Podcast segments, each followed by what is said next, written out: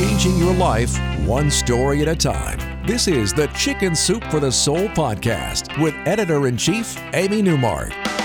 Hey, it's Amy Newmark with your Chicken Soup for the Soul. Today we're talking about what happens when you're not with your normal family members for Christmas and how you can create a wonderful family holiday anyway, because family is a feeling, not just a narrowly defined thing.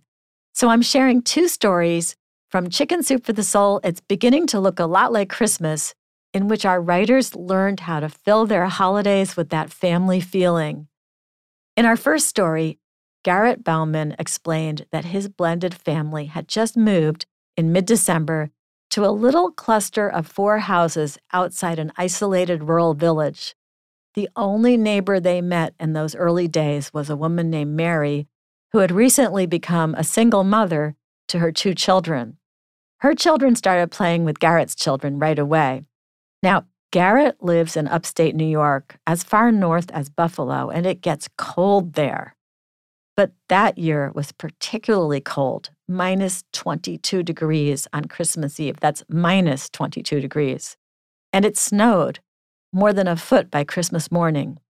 Garrett fed the wood stove to supplement the heat from the furnace, and everyone was happy and cozy on Christmas morning as they opened gifts. He and his wife stuffed their 20-pound turkey and popped it in the oven, only to learn that the oven wasn't working. And neither was the stove.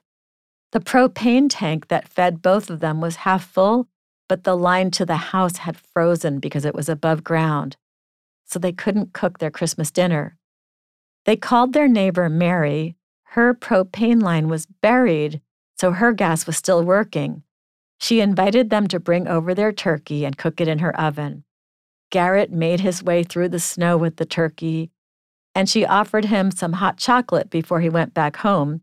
And as he was sitting there, he asked if she would still have enough room in her oven to cook her own Christmas dinner. Well, it turned out that she didn't have a Christmas dinner in the house because they were supposed to have gone to her mother's house, and all that Mary had been assigned to cook was mashed potatoes and vegetables. Now they weren't going to be able to drive to her mother's house, and they didn't have anything planned except mashed potatoes and vegetables. Garrett was saying that she and her kids should come over to his house when all of a sudden the lights went out, and they realized a tree had probably come down on the line somewhere, and it would take hours to restore power to the neighborhood. So now neither of them had heat, but at least Garrett had his wood stove. So he invited Mary and her children to come over to his house, and then Mary mentioned that their elderly neighbor, who was a widower who lived alone, also probably needed a warm place to go, but he wouldn't be able to get through the snow. So she contacted their other neighbors who had a tractor and could pick everyone up. So it was arranged. Everyone from the other 3 houses in the neighborhood would gather at Garrett's house. When that tractor pulled up to Garrett's house, pulling a wagon loaded with neighbors, Garrett's wife was surprised and happy. Everyone brought whatever food they had been planning to have on Christmas Day. A few hours later, they went and retrieved the turkey, potatoes, and vegetables from Mary's kitchen, and Garrett carved the turkey.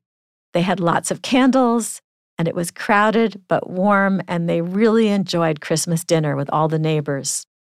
That Christmas dinner united the neighborhood, and after that, the neighbors got together all the time, starting just a week later when they were all invited to one of the neighbors for New Year's. Phyllis McKinley created a new kind of family herself one Christmas. As December rolled around, she knew it was going to be a tough year. Her brother-in-law had just been told he had cancer, and he and Phyllis's sister had told her not to bother including them in any holiday plans.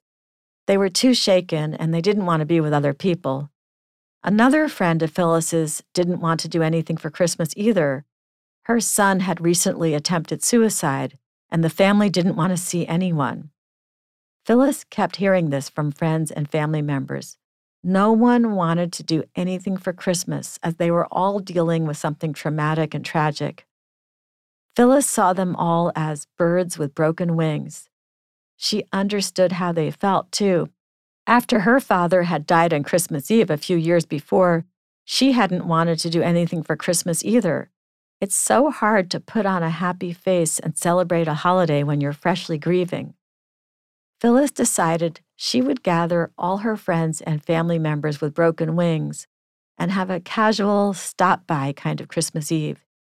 She told everyone they didn't have to stay long, but they should just come by for at least a few minutes.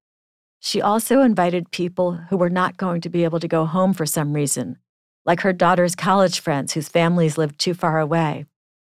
Showing a sense of humor, Phyllis even decorated with a crooked little spruce tree that no one would ordinarily want. That was her, quote, broken wing tree. Everyone laughed on Christmas Eve when they came in the door and saw it.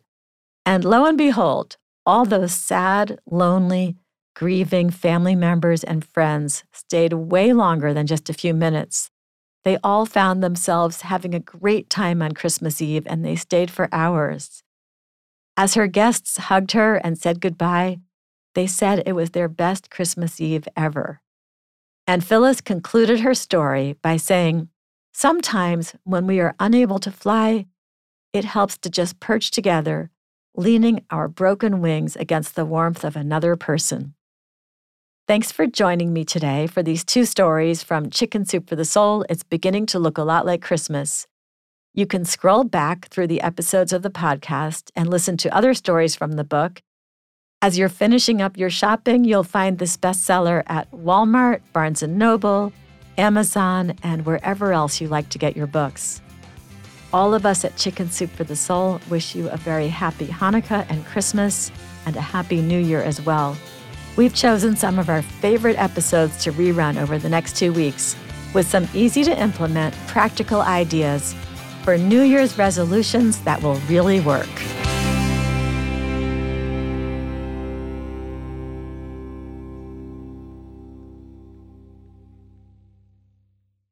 Did you know a 2018 study showed half of prenatal vitamins tested had unacceptable levels of heavy metals?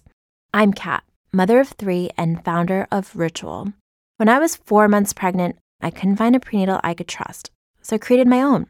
Ours is made traceable, third-party tested for heavy metals, and recently earned the Purity Award from the Clean Label Project.